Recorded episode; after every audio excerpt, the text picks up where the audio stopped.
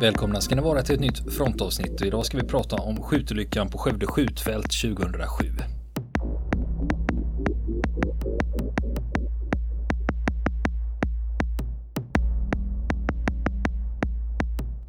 Niklas, vi har ju tagit upp några olyckor Mm. vid några tillfällen. Skjutolyckan i, ja just det, Vi hade ju inget Södertälje Just det. 91 just det. och sådana grejer. Och Mm. mycket av de här olyckorna, de utreds ju. Ja, Och det är väldigt intressant om man är intresserad av sådana saker. Mm. Läsa utredningarna. Och se, dels för att förstå hur det gick till. ja, Och sen också komma mm, fram till slutsatserna och se vad var det Ja. som gick fel då. För i Och ibland så får det ju konsekvenser också framöver. ja, Hur, hur man eh, beter sig, hur man hanterar. ja, de ändrar regler och skärper säkerheten. Och det, det här är ett sådant exempel på det då. Mm. Och eh, den personen det här handlar om, det är Mm. Oskar Ogge Johansson, heter han som dog här. Mm. Han var 20 år och han kom ifrån Eskilstuna. Mm. Och eh, Skövde skjutfält sa du? ja, det ligger Det söder är om. Kråk alltså? Eh, Jag vet inte vad det är. I, Är det övningsområdet Kråk? Alltså? eh, det står, det ligger söder om Ja. Skövde. Mm. Så eh, jag, jag, namnet Kråk har inte jag sprungit på i, i, Mm. i det Det här. vet väl de som har gjort sin värnplikt. Jag har ju varit där på något i samband med fältskjutning. Mm. Ska, ska, vi, ska jag berätta det innan vi börjar? Nej, alltså- vi kan skita. Lumparminnen. ja. Vi får Vi göra fronten, fronten Ja. special med bara lumpaminnen. ja, precis. Jo, jag kan passa Mm. på att säga det att det är ganska hög sannolikhet att någon av de som lyssnar på fronten var där eller att de har tjänstgjort samtidigt med den här plutonen som var inblandad i det här. Eller tjänstgjort med någon av dem tidigare under värnplikten. Mm. Eller att ni haft eh, de här inblandade löjtnanterna som befäl. Eller att ni till och med kände den kille, Oskar då, som, som dog. Och det kommer att komma detaljer om hur det här gick till och det kan uppfattas som obehagligt om man har anknytning till dem som var inblandade. Ja, så vi får väl ta det som en varning då helt Ja, enkelt. vi har ju ändå en explicit markering på iTunes, vilket betyder att vi får prata om vuxna grejer. Men ibland kan det vara så när man pratar om saker långt bort, då är det en sak. Men plötsligt så pratar man om något som är en väldigt nära. Och då, Det kan bli väldigt personligt då, då, för då, många. då kan man uppleva ett obehag. Va? Ja, precis. Ja. Och eh, lyssnar ni vidare då så att, ja, då får ni faktiskt skylla er själva. Ja, och sen är det också en annan grej, att ni som lyssnar på det här, det finns säkert flera som vet vilka det var som var inblandade. Och även om ni vet det så vill jag inte att ni anger namnen, även om ni vet det. Så om ni ska dela det här på sociala medier eller skriva om det någon annanstans, så eh, kan man, så man inte skriver, "Äh, det är min gamla Fänrik som var inblandad. Eh, Ja, i alla fall inte när ni delar det i samband med vårt Ja. material så att säga. Ja. För att det, Utan det, det, enda, Ja. Mm. det enda namnet vi kommer att dra här nu, det är alltså den omkomne soldaten Oskar Johansson och hans mamma. För hans mamma har själv gått ut i media och pratat om det här. Mm, Och när man väljer att göra det, då Klart. är ens namn ute i offentligheten. Va? Mm. just det. Så, eh, och det jag ska berätta här, nästan allting kommer från haverikommissionens rapport om den här skjutolyckan. Och man får använda sig av deras haverirapporter till sånt här, förutsatt att man creddar dem. Så nu har vi gjort det. Ja, det. Så att, eh, och det är så, haverikommissionen har en guldgruva av haverirapporter om man nu har den läggningen. Och det gäller inte bara militära olyckor utan även civil luftfart och sjöfart. Estonia-rapporten har de ju där också. Det. Det är ju rena skräckläsningen, den har jag läst en gång och det gör jag inte om. Och det är för att vittnesmålen i den är för hemska. Va? Mm. Eh, När de beskriver exakt vad, vad de har råkat ut för. Det. Eh, sen det är inte bara eh, haverikommissionen som har utrett det här utan även Arbetsmiljöverket har gjort en utredning på det här. Den har jag också läst. Och den, eh, för den som omkommer här, Oskar, han var anställd och då utreder de den här som en arbetsplatsolycka. Ja, just det. Och om vi går tillbaka då till 2007 här. Eh, det är så att EU har alltid två militära snabbinsatsstyrkor i beredskap om det skulle hända något. Och det är så att säga ett rullande schema där olika länder får i uppdrag att ha en snabbinsatsstyrka och det, då ska man ha ungefär 2 500 man i beredskap. Ifall det skulle hända något och EU skulle behöva sätta in dem någonstans. Och 2008, då är det första gången Sveriges tur att ha en styrka i beredskap och den heter Nordic Battle Group 08. Och poängen är att Sverige ska kunna bidra med 2300 man som kan skickas ut om EU beslutar om det. Och de ska då stå i beredskap under perioden 1 januari 2008 till sista juni 2008. Det är ett halvår alltså. Och samtidigt så eh, ska det också finnas då en spansk motsvarighet som också kan sättas in om det behövs. Och eh, den här förkortningen Nordic Battle Group, NBG, den missuppfattade jag i ett frontavsnitt eh, som vi har sänt. Mm. Och då fick vi mejl om det. För när jag läste, jag såg förkortningen NB och då trodde jag det stod för Nordic Battle Group. Det, det var, Men där gjorde jag fel, för det stod för Norrlands brigad. Mm. Och det Ja, fick, det är vi, det fick det. vi mejl om direkt. Just det. när man säger Ja. fel. Ja. Ja, men då var Tack det till våra lyssnare. NB var Norrlands Ja. NBG var Nordic Battle Group. Mm. Men det, det löste ju sig då. Ja. Nu, nu den här Nordic Battle Group som vi pratar om här, nu var det så att vi, Sverige var inte ensam utan man hade också med personal från, ja, inte bara från Sverige utan även Finland, Norge, Estland och Irland. Så det var eh, 2300 svenskar och 500 från de andra länderna jag nämnde Mm. här. Så totalt så var det 2800 man. Och de ska då kunna sättas in med 10 dagars varsel. Och hur som helst, så det här är ju 2007 då man är full färd att sätta ihop Nordic Battle Group. För det var inget som Sverige vid den här tiden hade färdigt som bara stod och väntade.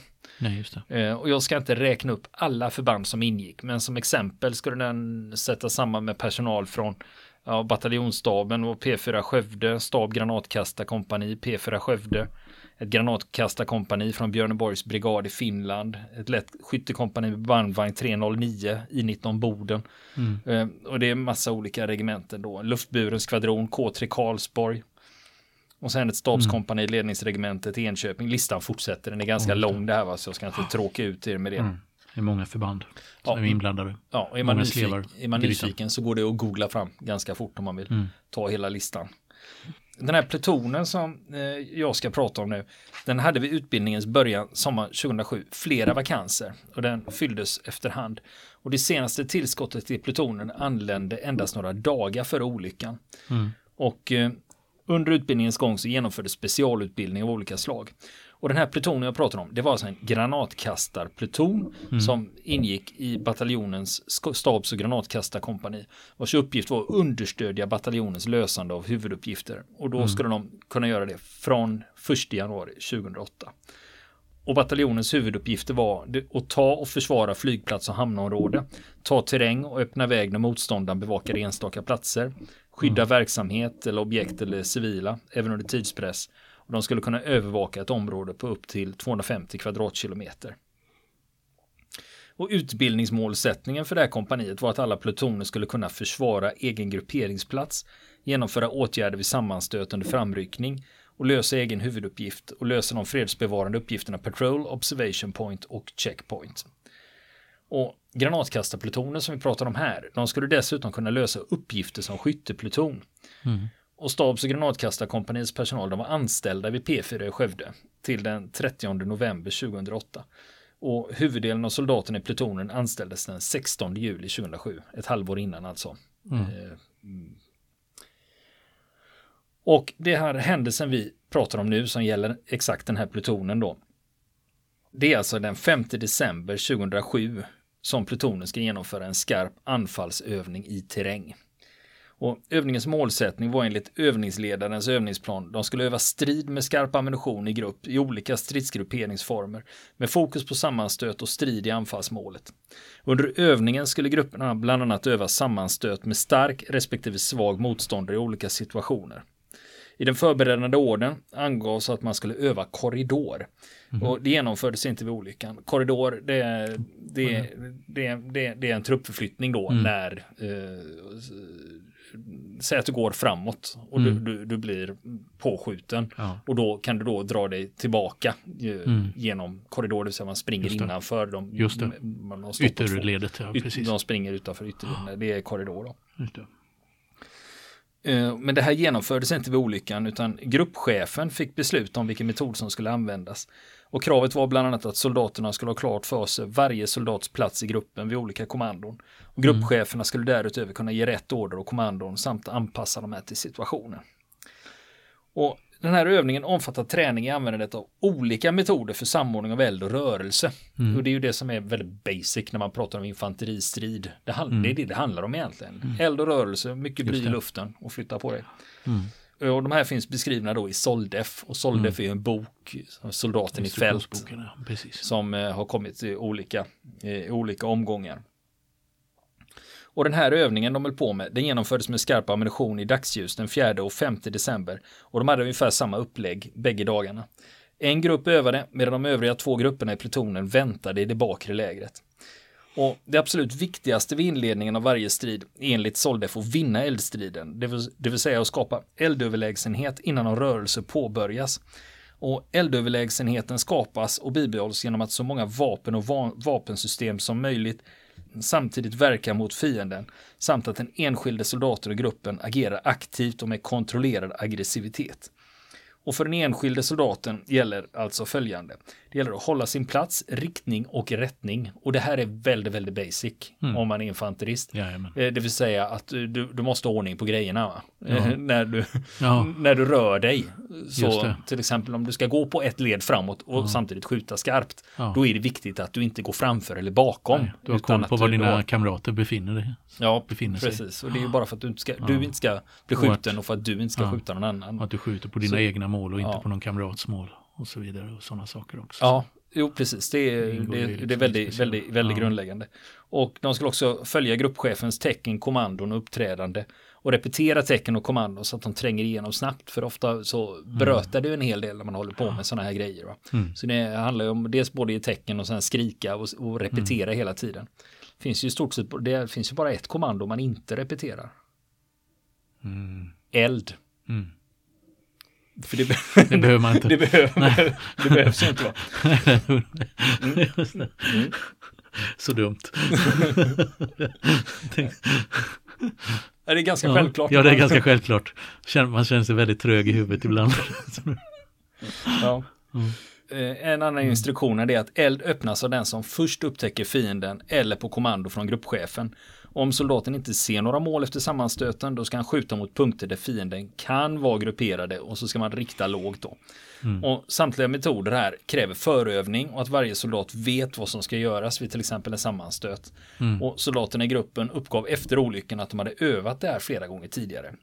Och, och det här är också lite speciellt för att de som var med här, eh, mm. de var inga nybörjare. För om vi kollar på vad de har pysslat med tidigare och då är det så här att den här typen av övning som de håller på med, det är sånt som man gör. Va? Mm. Så de har ju gjort det här ja. till förbannelse under sin värnplikt. Uh, om vi tittar på det, för gruppen var normalt sett uh, åtta soldater. Men under den aktuella övningen så var två soldater frånvarande för de skulle gå en annan utbildning. Och därför förstärkte man upp övning, under övningen mm. med ytterligare en soldat och han kallas här för soldat 7. Mm. Så tar vi soldat 1. Han var 20 år, anställd meningssoldat med placering vid granatkastarplutonen. Han var pjässoldat och han var utrustad med en KSP 90B. Och han genomförde sin grundutbildning till luftburen soldat vid K3 under 2006 och 2007. Mm. Soldat 2, han var 21 år. Han var anställd meningssoldat med placering vid granatkastarplutonen. Och han var pjässoldat, han var utrustad med AK5C och tilläggsutbildad på tung kulspruta. Mm. Han genomförde sin grundutbildning till pjäsman vid Amfett i Berga under 2006. Vid olyckan hade han inte sin ordinarie AK5C utan han hade lånat ett vapen från en annan soldat i plutonen. Och sen har vi soldat 3, det var Oskar som omkom. Han kom från Eskilstuna och var 20 år. Han var anställd meningssoldat. Han var pjässoldat utrustad med AK5C och mm. tilläggsutbildad på granatspruta. Och han hade genomfört sin grundutbildning till luftburen pjässoldat vid K3 2006 2007. Soldat 4, han var 20 år. Han var anställd furir med placering vid granatkastarplutonen. Han var granatkastargruppchef och utrustad med AK5C. Han hade gjort sin grundutbildning till jägarbefäl och ställföreträdande plutonchef vid K3 under 2006-2007. Soldat 5 var 23 år, anställd meningssoldat med placering vid granatkastarplutonen. Han var pjässoldat och fordonsförare. Han var utrustad med KSP 90B. Han hade gjort sin grundutbildning som jägare vid K3 under 2003 till 2004 och han tjänstgjorde som skyttesoldat i Afghanistan under 2006 till 2007. Han ingick i FS 12, heter den. Mm. Soldat 6, han var 20 år, anställd furir. Han var ställföreträdande gruppchef och utrustad med AK5C. Och han genomförde sin grundutbildning till ställföreträdande gruppchef vid K3 2006-2007. Och soldat 7 var 27 år. Han var anställd sergeant. Han var utrustad med AK5C. Han genomförde sin grundutbildning till ställföreträdande chef för en jägarpluton vid K3 under 2000 till 2001. Han hade tjänstgjort som en chef för pansarskyttegrupp i Kosovo under 2003 till 2004. Han gick i KS 09 där. Mm.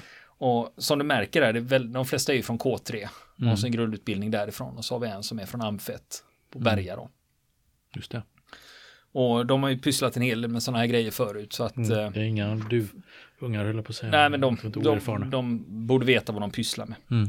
Och, om, om, och det här var ju själva soldaterna som ingick i gruppen då. eh, Med, eh, soldat nummer sju var ju extra, han var inlånad bara. Om vi då tittar på eh, övningsledarna då. Det var ju två löjtnanter som skötte det här. Och övningsledaren, han var 27 år, yrkesofficer vid regementet K3 med graden löjtnant. Han var ställföreträdande plutonchef för granatkastarplutonen. Och då ingick de ju då i eh, 41 Rapid Reaction Battalion. Och han hade genomfört sin grundutbildning till chef för en jägarpjäsgrupp vid K3 under 2000 till 2001. Han tjänstgjorde sen som en chef för en pjäsgrupp i Kosovo 2001 till 2002. Då ingick han i KS 05. Efter det här så antogs han som officersaspirant vid K3, genomförde yrkesofficersprogrammet vid Militärhögskolan 2002 till 2004. Och efter officersutbildningen tjänstgjorde han som instruktör vid granatkastarplutoner vid K3 2004 till 2006. Han var ställföreträdande plutonchef för en granatkastarpluton vid K3 2006 till 2007. Och under 2006 genomförde han instruktörskurs i bataljonsartilleri. Och han var utsedd att planera och leda övningen eh, genom att utbildningskoordinatorn vid P4 Skövde hade angett honom som övningsledare. Och vid P4 var det här delegerat av chefen till P4. Det är väldigt mycket så här formalia då. Men, men man ser här att han var 27 år, han hade ju hållit på med det här ganska länge vid det här Mm. laget. Det. Och samma sak så fanns det också en biträdande övningsledare, också en löjtnant. Han var 27 år, han var yrkesofficer vid K3, han var också löjtnant och han var plutonchef för granatkastarplutonen som ingick i eh, 41 RRB där. RRB står för Rapid Reaction Ba- Battalion. Just det. Han hade genomfört sin grundutbildning till chef för en pjäsplatsgrupp vid K3 2000 till 2001. Efter det så hade han antagits som officersaspirant vid K3, körde yrkesofficersprogrammet vid Militärhögskolan 2001 till 2003. Och efter officersutbildningen tjänstgjorde han som instruktör vid en granatkastarpluton vid K3 2004 till 2005. Han var ställföreträdande plutonchef för en granatkastarpluton vid K3 april till oktober 2006 för att sen bli plutonchef i samma pluton från november 2006 till 2007. Han genomgick grundkurs granatkastare 2004 och en instruktörskurs i närkamp 2005. Så att den här typen av övning var ingen nyhet för de inblandade. För först i lumpen så hade de ju gjort, gjort mängder av den här typen av övningar. Och då, som vanligt så gör man den torrt, alltså först gör man den utan ammunition och sen kör man med lösplugg och sen kör man skarpt. Och det gör ju för att minimera riskerna att något ska hända. Utan du, och det är så de gör här också faktiskt. Just det. Man börjar torrt, sen löst och så till slut skarpt då. Och vad var det gruppen hade med sig för grejer då? Jo, de var beväpnade med AK5C och KSP 90B. Och när det gällde vilken ammunition de fyllde på med så fick de eh, soldaterna själva bestämma om de skulle ha stålkärneprojektil eller spårljus. Så det var faktiskt blandat vad de hade i magasinen till AK5 och till KSP. Det var faktiskt bara en soldat som uppgav att han bara haft stålkärneprojektiler i sina magasin. Och varje soldat hade mellan 8 till 10 fulla magasin och till varje KSP hade man 2 till 3 kassetter med 200 skott i varje kassett. Och det de ska skjuta på under den här övningen, det är, det är Saab-mål som de kallas. Eller, ja. den riktiga beteckningen är BT-18. Och det är mål av metall och de, mm, det är alltså plåt. Och de går alltså att fälla upp och ner med radiostyrning. Eller så ställer du in dem så att de faller vid De träff. faller vid träff, ja, precis. Eh, och, och det är många värnpliktiga som har skjutit på Saab-mål. Och varför kallas de Saab-mål då? Jo, de är tillverkade av Saab, så lätt var det. Eh, Men det finns ett problem med de här Saab-målen. De känner ju av vibrationerna vid träff och faller. Men allt eftersom de används så blir det ju mer och mer hål i dem när man skjuter hål i plåten.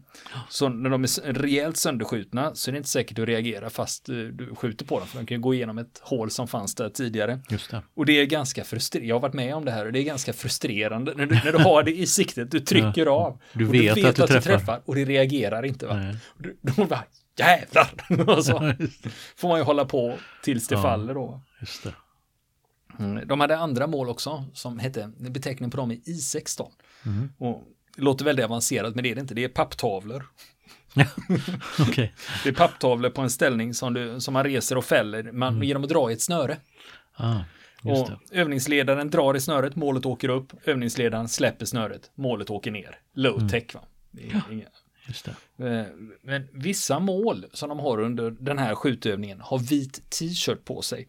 Och det betyder att de är civilister och ska inte bekämpas. Så det gör ju att man höjer ju svårighetsgraden ett snäpp då när du plötsligt ska observera också. Just det. Och flera av de som lyssnar på det här, de har varit på Skövde skjutfält. Och eh, den här skjutövningen genomförs på anfallsbana syd och det är nära Mellomgården. Terrängen där den är småkuperad och bevuxen med huvudsakligen grovstammig tallskog och i sänkerna mellan höjdpartierna förekommer sankmark.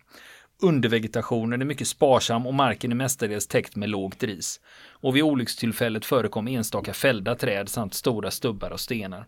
Och mängden träd och stenar utgjorde en viss men förhållandevis låg rikoschettrisk.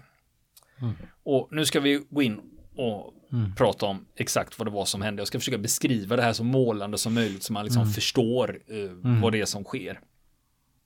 Och de är alltså sju soldater, en övningsledare och en ställföreträdande övningsledare. Och det är övningsledarna som manövrerar målen. Och gruppen framrycker på skyttekolonn. Det betyder att man ja. går på två led. Man går alltså mm. alltså lite i zigzag med, med 3 till 5 meters lucka. Under framryckningen så visas mål med vita t-shirts. Det är alltså civila då, så de ska man inte bekämpa.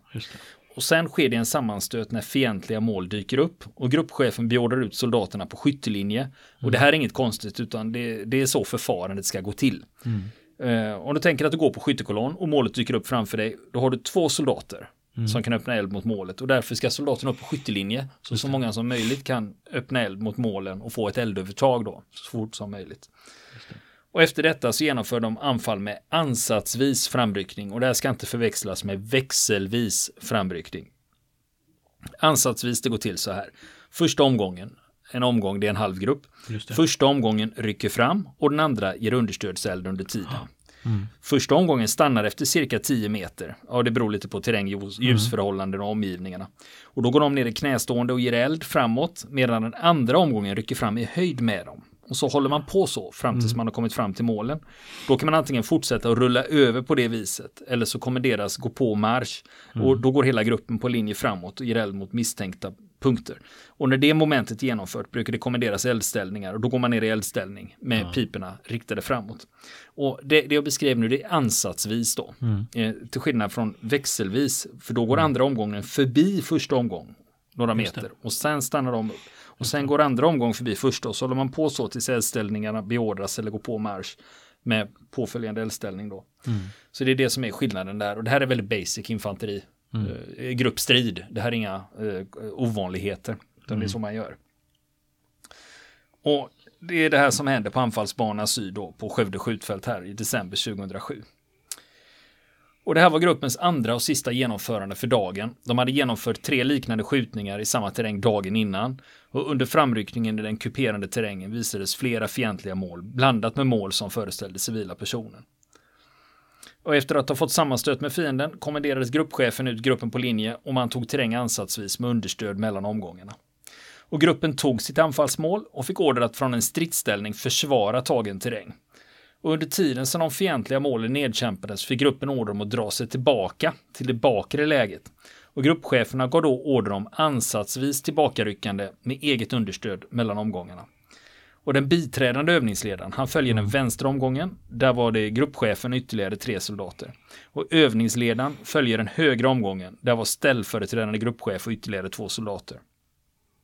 Under tillbakaryckningen så visas ytterligare fientliga mål i terrängen och de mm. nedkämpar man efterhand. Och rörelsen bakåt fortsatte utan problem med understöd, där den ena omgången understödde den andra under den ansatsvisa tillbakaryckningen.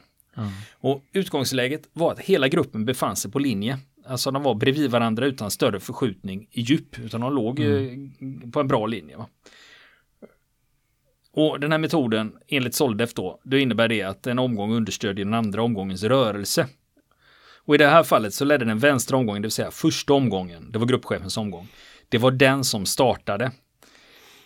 Den ryckte mm. tillbaka ett tiotal meter med understöd av högra andra omgången. Och när de var på plats och understödde så ryckte andra omgången tillbaka till, eh, tills de var i höjd med första omgången. I respektive omgång är det enligt Soldef omgångschefen som ska styra det här, som ska styra, starta och stanna rörelsen genom att använda sig av kommandona bakåt och eldställningar samt genom att själv starta och stanna och de övriga soldaterna ska följa omgångschefens kommandon och rörelse. Och de enskilda soldaterna ska anpassa sina förflyttningar i djup och sida med rättning på omgångschefen. Det är han som styr. Mm. Alltså det är också därför man brukar ha de här omgångscheferna, de brukar ofta vara nära varandra. Mm. Så att de inte är varsin, eh, de är inte Kunna synkronisera det eller Ja, så de inte samverka. är ytterst ute då, för då är det svårt för dem att hålla koll inte på varandra koll. också. Nej, precis. Och gruppen hade hunnit cirka 100 meter bakåt från stridsställningen när den vänstra omgången med understöd från den högra hamnade i ett läge där de på sin väg tillbaka skulle passera en mindre kulle. Omgång två, den högra, de har ryckt tillbaka cirka 10 meter och ger eld, eller är beredda att avge eld. Och omgång ett, den vänstra, beordras av sin omgångschef att rycka tillbaka. Soldat 1 och 2 rycker tillbaka. Kvar är Oskar och gruppchefen. Oskar är ju nummer tre då.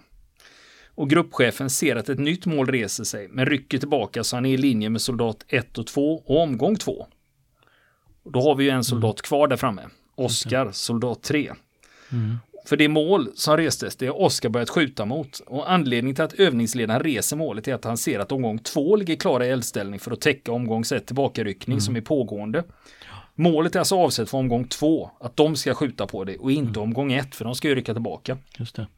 Och Oskar skjuter automateld mot målet. Och gruppchefen ropar till Oskar. Oskar bakåt. Oskar fortsätter skjuta. Gruppchefen ropar över gruppradion. Oggy bakåt. Oggy var smeknamnet på Oskar. Och Oskar vänder sig om, ser på gruppchefen och vänder tillbaka mot målet och skjuter en eldskur. Och enligt Arbetsmiljöverket så öppnar soldat 1 och 2 eld när de ser gruppchefen slänga sig ner bredvid dem. Att det är tecknet på att de ska öppna eld.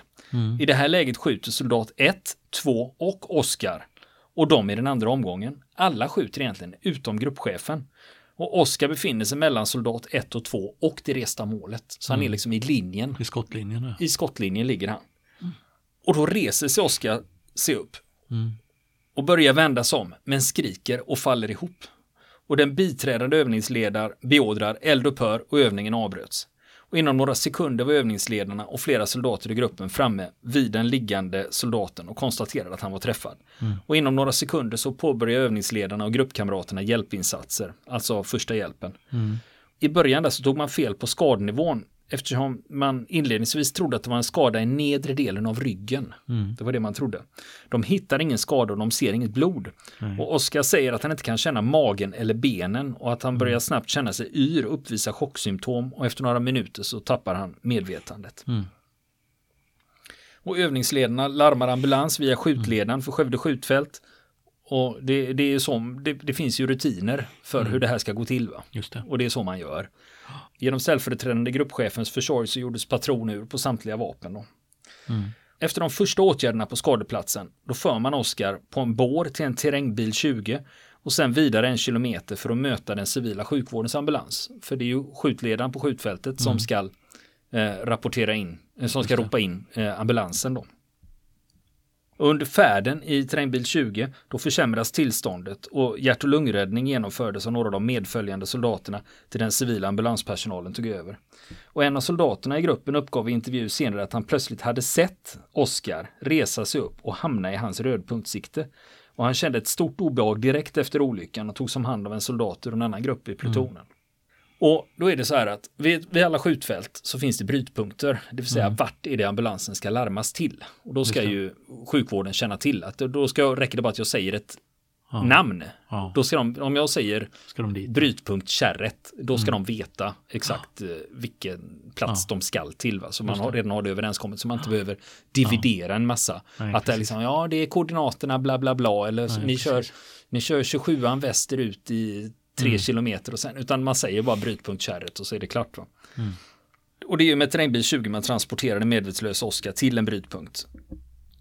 Och just det där med brytpunkten, att innan alla skjutövningar så, så har man en säkerhetsgenomgång. Och i den säkerhetsgenomgången så säger man det till alla som deltar att brytpunkten het, ligger där och den heter så här. Och om ni behöver larma så gör ni så här. För ibland kan det ju faktiskt vara övningsledaren som blir skadad. Och då, då kan man ju inte, man måste ju fortfarande kunna larma då. Så det, det är en sån sak man alltid går igenom. Och det här med sjuktransporterna inom det här området då, det utfördes av ambulanssjukvården vid Skaraborgs sjukhus. Och de närmaste ambulansstationerna de fanns i Skövde, Falköping och Tidaholm.